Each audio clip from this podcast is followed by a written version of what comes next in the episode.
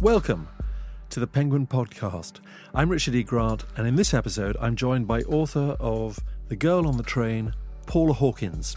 Hi, Paula. Hi. Thanks very much for joining me. Thank you. Now, today you've brought with you five objects that shaped and inspired the book. But before we get to the first object, I want to talk first about what a phenomenon this book has become. I mean, it's topped every bestseller list both here and in the US.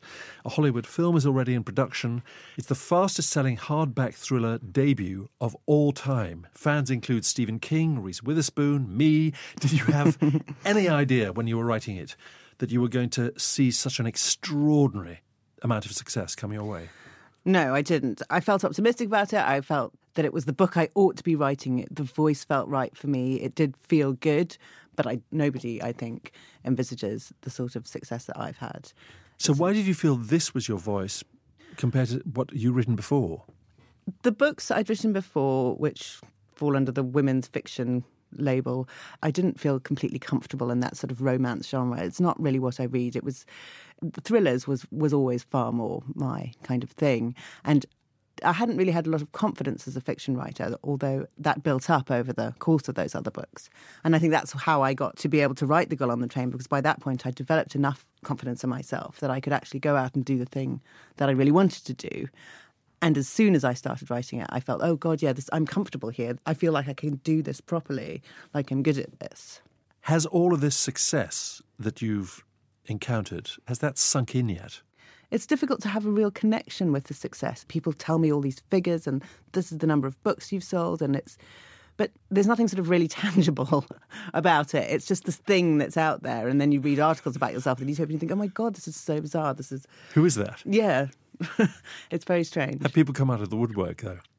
I have been contacted by people I hadn't spoken to in a very long time. That yes. to me is the biggest indication of, of if something has become successful. Yeah. Is it's suddenly people that you haven't seen or heard from in many Yeah. years come knocking at the door. yes, there has been a fair, a fair amount of that. Okay, so often with thrillers there are plot twists. So I want to reassure anyone who hasn't read or listened to it yet that there'll be no spoilers in this episode.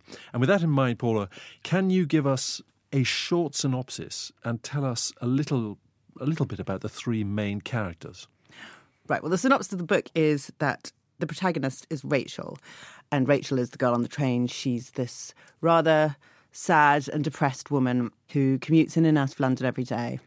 She's recently divorced. She's drinking too much, and what she likes to do, her sort of form of escapism, is to look look out of the window of the train into these houses that she passes, and she's become a bit obsessed with one of the couples she spotted. She sort of fantasizes about them, and she's actually gone to the extent of giving them names and sort of making up little stories about them.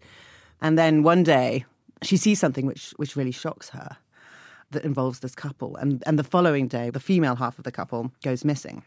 And so Rachel now believes that she kind of holds the key to the whole mystery mm-hmm. and she finds herself drawn into it. So that's how we, we get into the story. So we have Rachel, divorced, very sad, alcoholic.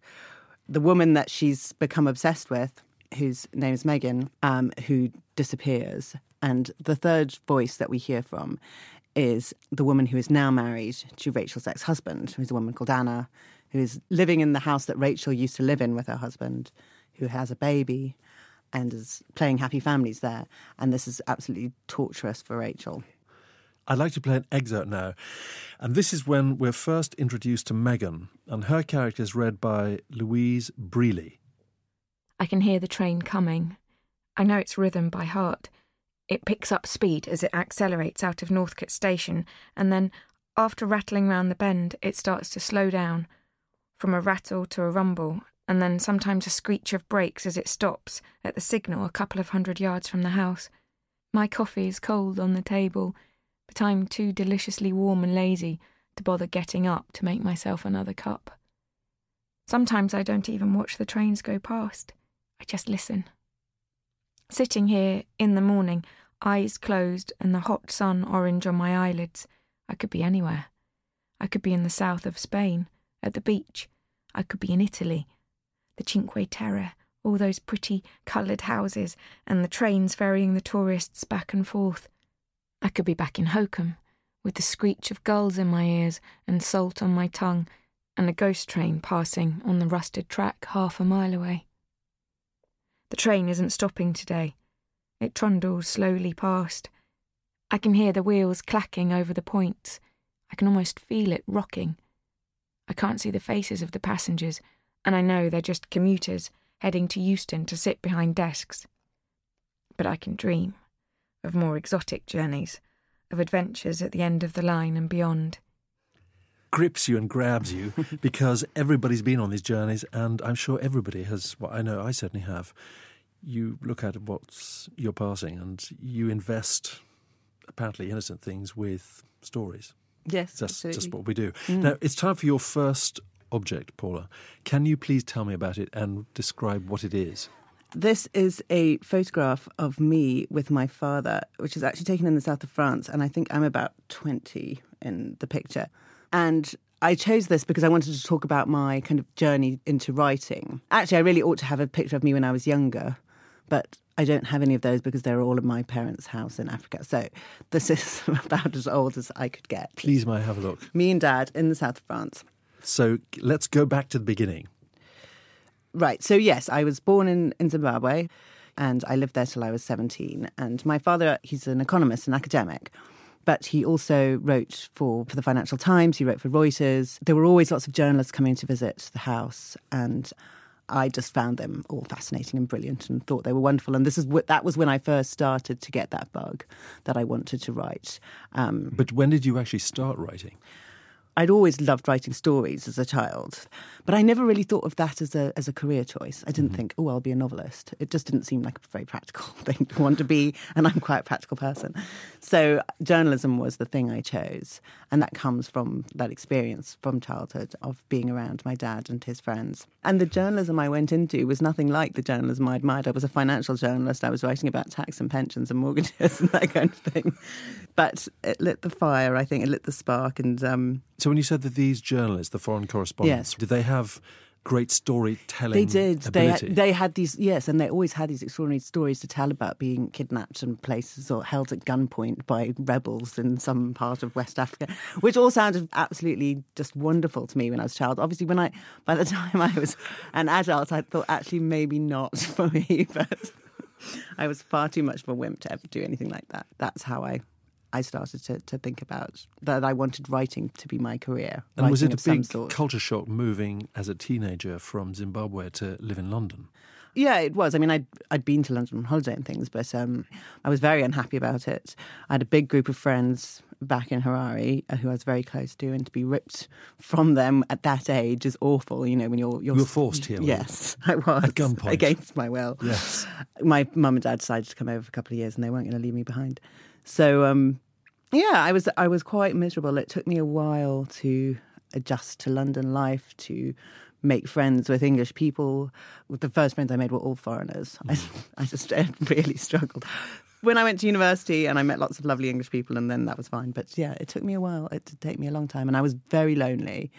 And I think a lot of that loneliness is in Rachel, that sort of sense of being isolated and not having anyone to to connect with.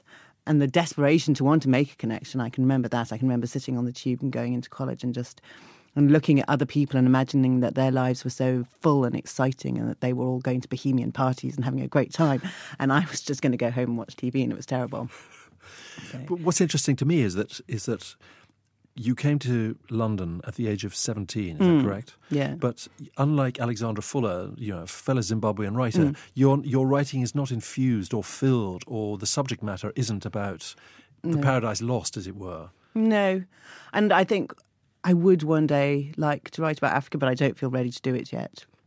I think it would be a difficult thing for me to write about. And actually, now it's a really long time since I've lived there. So At what point did you know unequivocally that you wanted to write novels?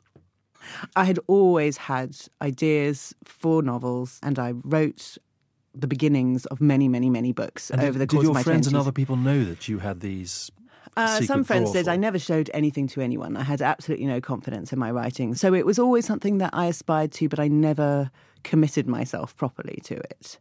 And it wasn't until I actually was commissioned then to write this woman's fiction novel that I actually got myself writing from the beginning to the end of a book, which is actually quite a difficult thing to do. How did how did that happen? That that somebody came to you like a fairy godmother?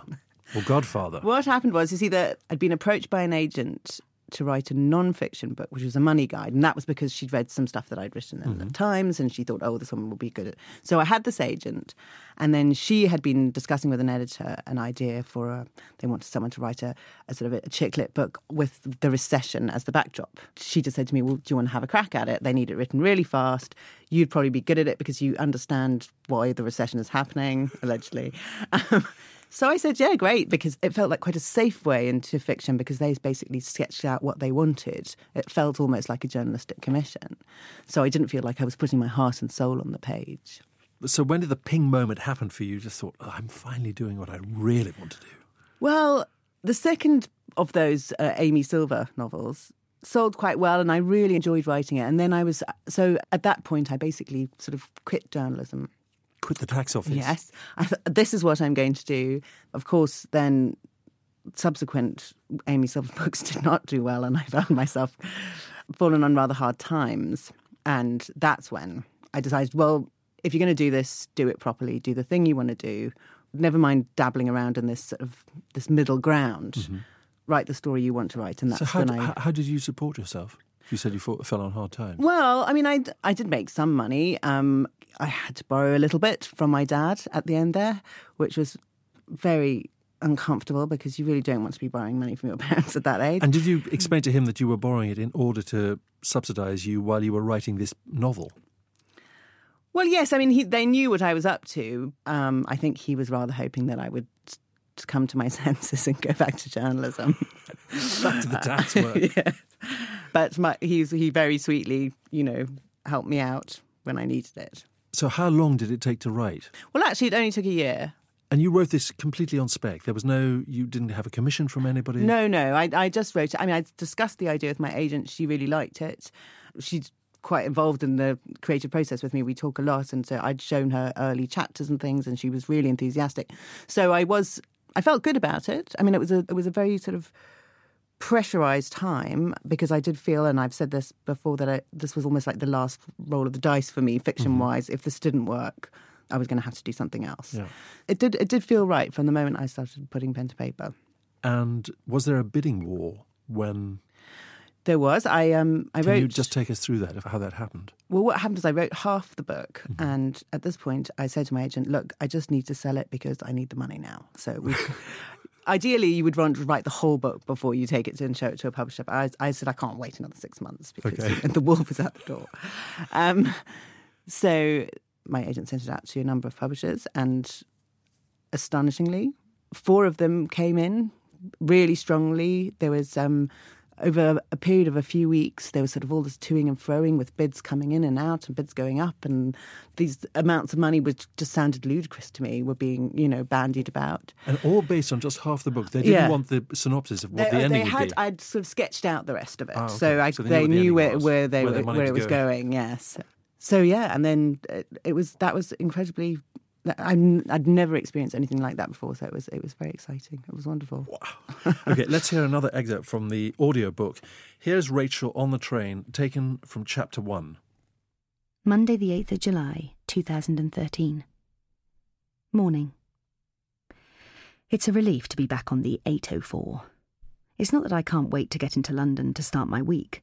I don't particularly want to be in London at all. I just want to lean back in the soft, sagging velour seat, feel the warmth of the sunshine streaming through the window, feel the carriage rock back and forth and back and forth the comforting rhythm of wheels on tracks. I'd rather be here, looking out at the houses beside the track, than almost anywhere else. There's a faulty signal on this line, about halfway through my journey. I assume it must be faulty in any case because it's almost always red. We stop there most days. Sometimes just for a few seconds, sometimes for minutes on end.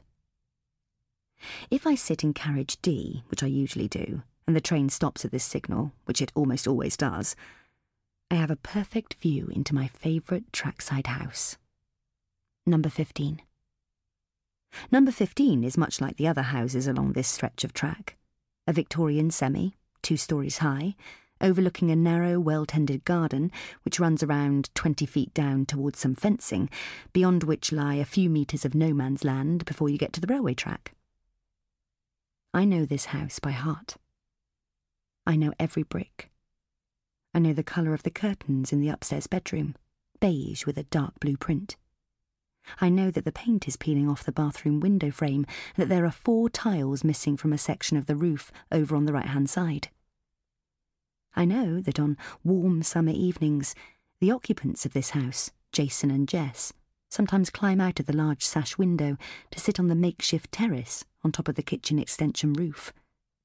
They are a perfect golden couple. Paula, this leads us very nicely into your second object. Please tell us what it is. I have brought the DVD of Rear Window, ah. Um, the Alfred Hitchcock film, Classic. which I love, and um, there are obvious parallels with what I've written. But um, yeah, I wanted to talk about Hitchcock a bit because people often ask, you know, what are your influences? What books were you reading? And actually, when I started writing this, it was Hitchcock that sort of popped into my mind because what I wanted to create was this atmosphere of paranoia and self doubt that he does so well. So many of his characters, they wonder whether they're going mad. They mm-hmm. wonder whether they can trust themselves. And that was completely what I was wanting to create with Rachel was this person who who's so unreliable, not just unreliable to other people, but unreliable to herself. She couldn't trust her own recollections. She couldn't trust her judgments. So I was thinking about that, and obviously the setup when I first had the idea for this um, story, when I was I was sitting on a district line train and it was broken down again, and um, so you'd sit there for ages looking at someone's kitchen. And yes, as I say, I wondered about you know what you would do if you saw an act of violence. So obviously, I started thinking of Rear Window. It was, it's a very similar sort of setup. Initially, when I was thinking about writing something, I thought somebody would witness someone with a knife in their hand. But then I thought actually, what was far more powerful and what happens to James Stewart in, in Rear Window is that he witnesses something that could be completely innocuous. You know, when he reports it, other people are like, that's so what? about. The guy took a suitcase outside.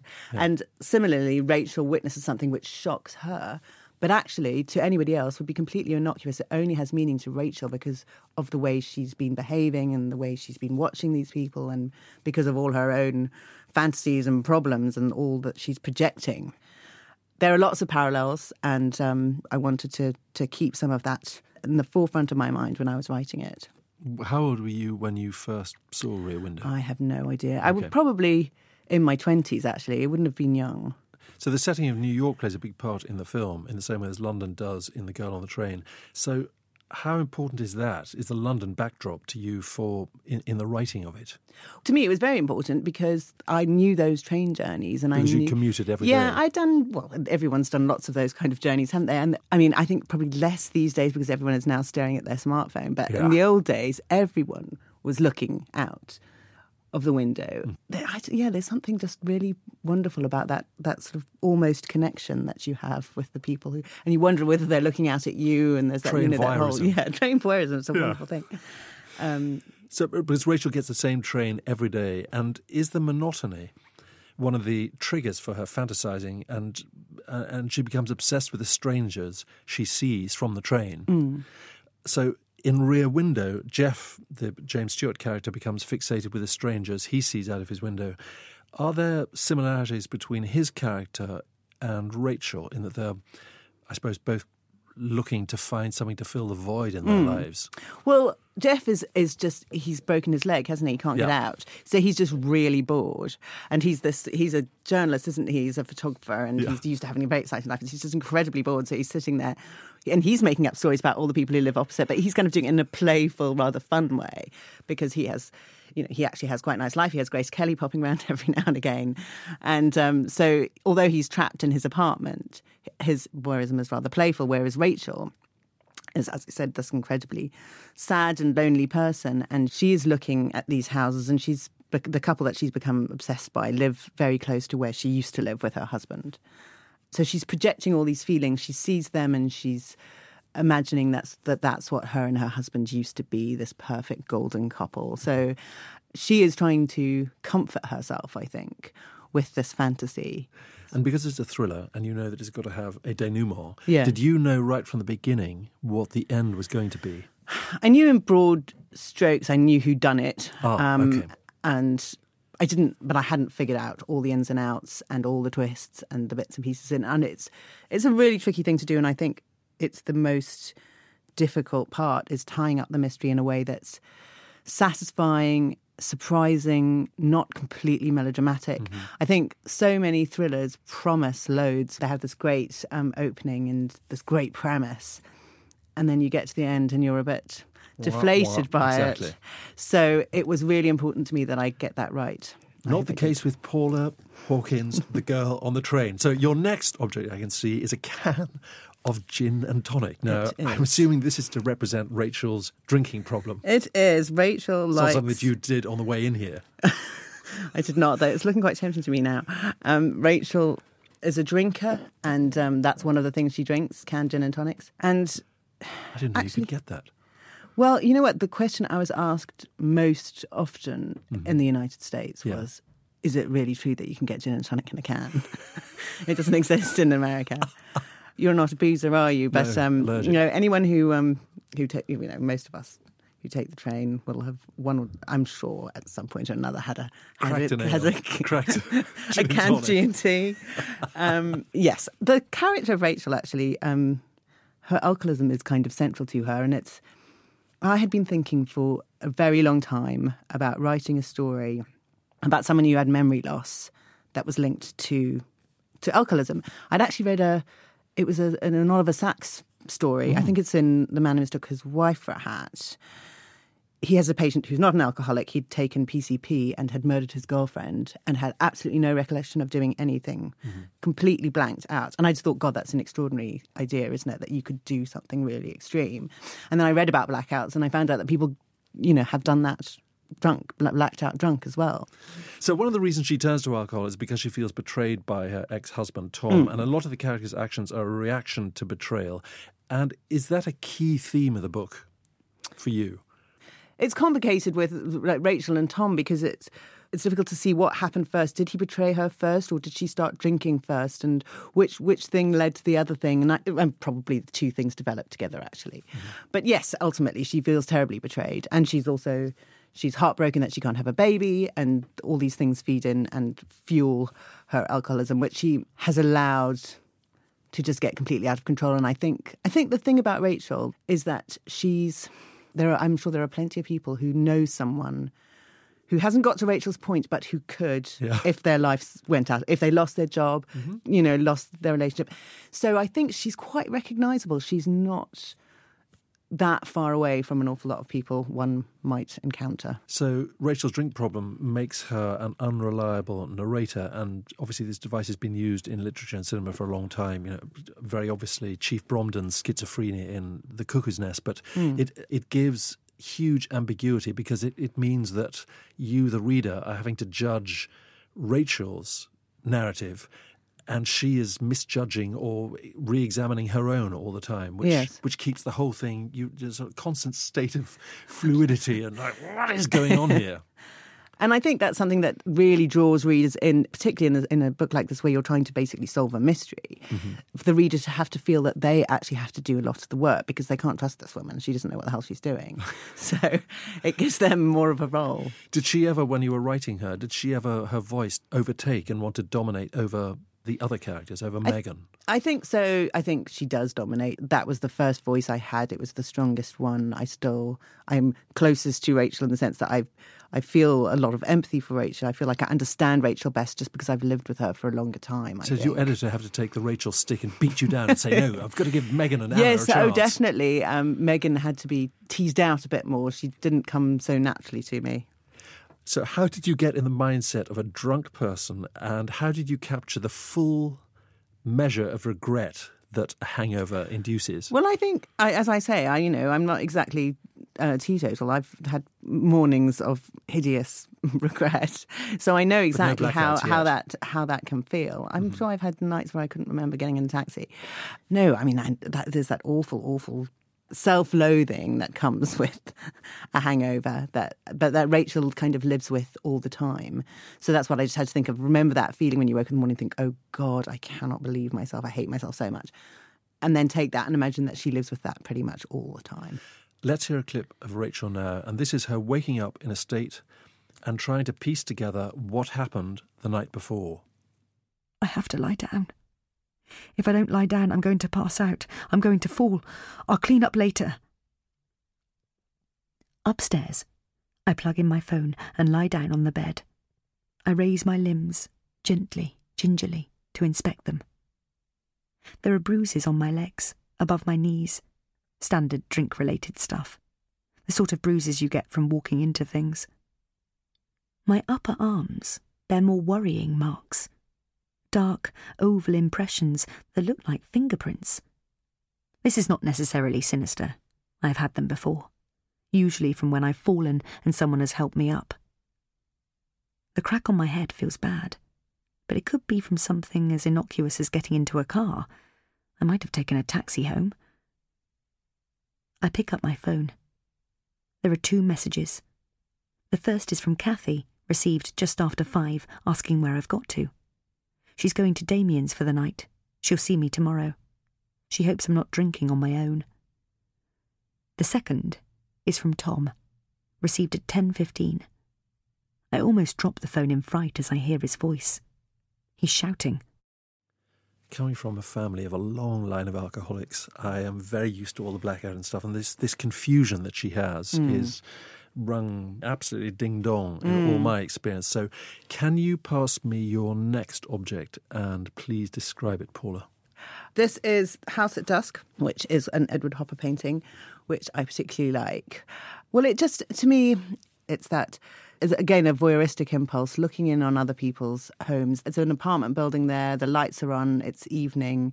And I'm sure everybody has had that moment at some point where you're, you're walking home on a cold wintry night and you glance into someone's house and they're all sitting on their sofa watching telly and you just have this desperation to just be home now. It, Yeah. There's something comforting about it and lovely about it. And you just want to be there. And It also underlines your isolation. yeah, uh, precisely. Because if you are walking down the road and you know that when you get home, there's not going to be anyone there and it's not going to be warm and lovely, that the twist of loneliness, that, you know, the sharpness that that adds to it. Um, is quite extraordinary. And then you catch a glimpse of people safe and warm at home and you feel good about things. I think if you're secure in yourself, or you could feel desperately, desperately sad that you don't have that. So you can see how Rachel reads so much She into is- the yeah, stranger she is the sees stranger. She's the looking in, and she just. I mean, we are dealing with extremes of behaviour, but I think it was it's possible to imagine someone who is so lonely and so unhappy that she actually decides to to connect with those people, which is what Rachel does. I mean, she does it in an extraordinary way, but she decides that she can't stand being on the outsides any longer, and decides that she's sort of going to cross the barrier and go out and make contact with these people who she's seen. And do you think that we're all culpable of making assumptions about people that we don't know in this way? Oh yeah, absolutely. I think if you commute, take the same train basically every day, you mm-hmm. start to see the same faces, Same And so you- backyards. yeah, and you start to feel like you do actually know these people. you, you, you know, you you can kind of you get the cut of their jib. You know who that person is, and of course that's ridiculous. You don't know anything about them, but I think it's very tempting to start constructing personalities just on the basis of familiarity. Have you ever had that thing where you see somebody and they look like one thing that you make an assumption about them and they speak on their mobile phone and you go, oh my God, that's completely wrong as they broadcast their entire life story of tax evasion to the carriage. Absolutely, definitely. So Hopper's work has often been described as cinematic. So how excited are you to see The Girl on the Train now being made into a movie? I am really excited. It's going to be extraordinary. I kind of, I sort of can't quite imagine it. Um, So I mean, was are published on the 15th of January. Sorry Yes. to, to interrupt. How soon was it? You said that it it became a bestseller within the second week of it Yes. being on the shelves. Was the movie deal done before it had even come out? It was actually. Um, my agents had given a proof copy to um, some agents in Los Angeles, Mm-hmm. and it was snapped up fairly quickly. Actually, You're living the dream. I know it was, but are. well, when it happened, I actually quite a lot of books get optioned and nothing ever happens. So I was like, oh right, you know, Mm-hmm. Yeah. I it, it was exciting, but I wasn't going to get too overexcited about the whole thing. But actually, then it's moved far more quickly than I'd thought, uh, presumably because it has done so well, particularly in the states. So now there a director has been attached, um, Tate Taylor, and they've they've cast all the female characters. I'm still waiting to hear about the men, and in theory, they're supposed to start start shooting in November. So the latest casting news for The Girl on the Train says that Emily Blunt will star as Rachel, Yes. Rebecca Ferguson uh, will play Anna, and Haley Bennett will play Megan. Yes. How involved will you be in all of this? I won't be involved in it. You've not all. written the screenplay. No, I actually have finally got my hands on a screenplay, but I haven't read it yet. I've never written for film before. I wouldn't know, really know where to start. I think adapting your own work is probably really quite tricky, Mm-hmm. and I thought it was best to, to leave it to someone else. Gosh, that's very um, mature and grown up of you to say that. no, but I think you're. I think you're right. You're safeguarded against. In a way, it's quite it's quite own- a sort of safe Yeah. position to take, isn't but it? your book remains your book. My book is my book. matter what I, they do. Film is not really what I do, although I'd, I'd love at some point to, to, to try my hand at it, but I don't think this is the moment. I've got another, I'm trying to write another novel anyway, so. Okay. We've heard from Rachel and Megan. Before we hear a clip of Anna, I wanted to ask you about the audiobook. Now, were you involved in the casting of that? And did you know that it needed these different readers? I wasn't involved in the casting, no. Um, but I, people absolutely love the audiobook. The feedback that I've had from people on Twitter, and they just think that those those three voices work fantastically. Um, I've had really brilliant um, feedback about that. So much better than having one narrator that takes you throughout imitating Well, I, th- those- I think voices. it's really it really helps sort of get the characters formed in people's minds if you have these different voices. It also immediately situates the reader. Okay, this is where we are now. If you you're switching from one voice to another, Exactly. Yeah. So here's the first time we meet Anna, who has usurped Rachel, and it's read by India Fisher. Evie wakes just before six. I get out of bed, slip into the nursery, and pick her up. I feed her and take her back to bed with me. When I wake again, Tom's not at my side, but I can hear his footfalls on the stairs. He's singing low and tuneless. Happy birthday to you. Happy birthday to you. I hadn't even thought about it earlier. I'd completely forgotten. I didn't think of anything but fetching my little girl and getting back to bed. Now I'm giggling before I'm even properly awake. I open my eyes and Evie's smiling too. And when I look up, Tom's standing at the foot of the bed holding a tray. He's wearing my Orla Kiely apron and nothing else. Breakfast in bed, birthday girl, he says. He places the tray at the end of the bed and scoots round to kiss me. I open my presents. I have a pretty silver bracelet with onyx inlay from Evie, and a black silk teddy and matching knickers from Tom, and I can't stop smiling. He climbs back into bed, and we lie with Evie between us.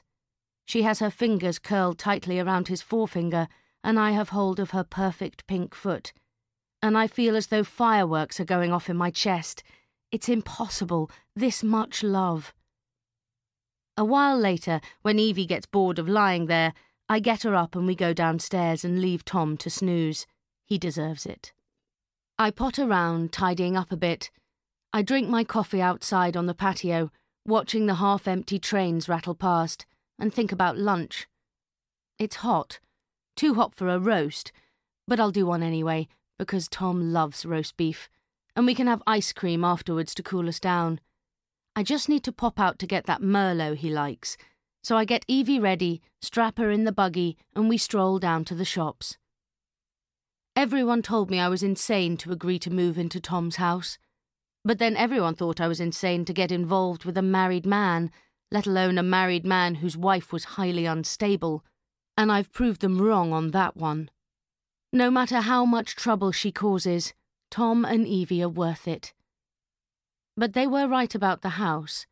On days like today, with the sun shining, when you walk down our little street, tree lined and tidy, not quite a cul de sac, but with the same sense of community, it could be perfect. Its pavements are busy with mothers just like me, with dogs on leads and toddlers on scooters. It could be ideal. It could be if you weren't able to hear the screeching brakes of the trains. It could be so long as you didn't turn around and look back down towards number 15. India Fisher, reading the character of Anna. Paula, time for your final object. Right. Well, I have brought the book of lists of note, which is actually a representation of the website um, lists of notes, from which um, I took a letter which is used in the book.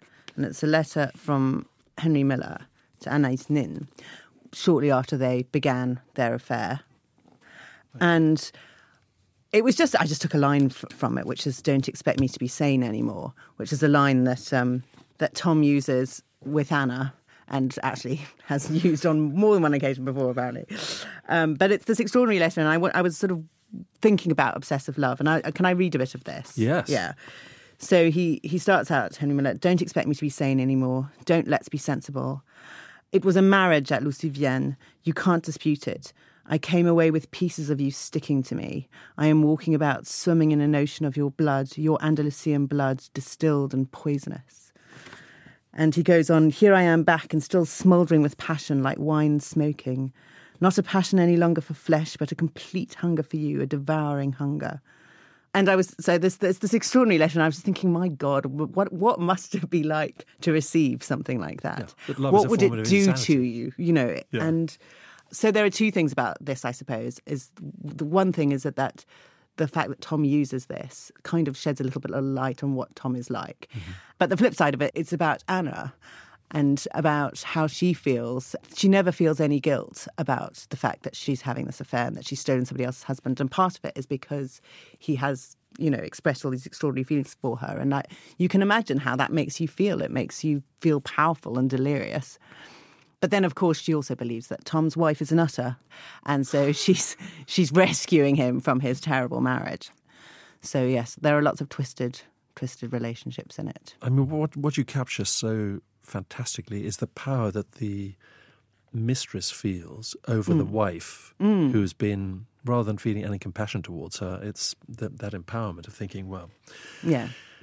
It's that feeling of me. you know he yeah he just he doesn't want to do the wrong thing but he can't resist me I am that amazing yes so it is a kind of insanity Yeah, absolutely. And I think people in love do delude themselves, don't they? Terribly.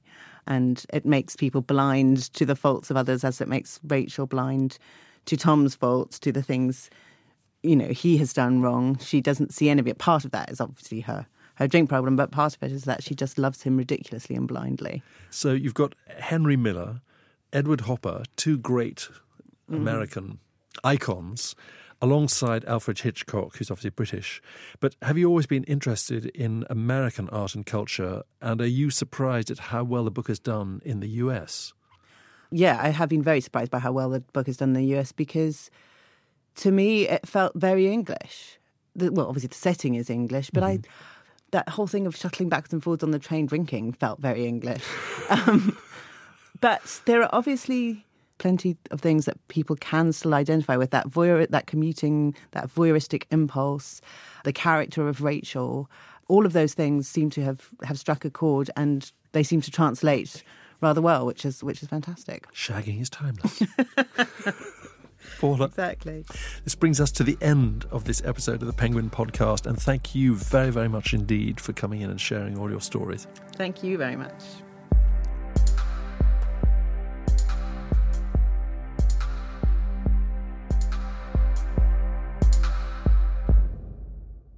Penguin Random House Audio present the thriller In a Dark, Dark Wood by Ruth Ware. Nora hasn't seen Claire for 10 years. Now, completely out of the blue, an invitation to Claire's hen do arrives. An isolated house, a dark, snowy wood, everyone's worst nightmare, and the perfect ingredients for a tense and terrifying listen. I am running. I am running through moonlit woods with branches tearing at my clothes and my feet catching in the snow bowed bracken. Brambles slash at my hands. My breath tears in my throat. It hurts. Everything hurts. But this is what I do I run. I can do this. Always when I run, there's a mantra inside my head the time I want to get, or the frustrations I'm pounding away against the tarmac. But this time, one word, one thought pounds inside me James, James, James. I must get there. I must get to the road before.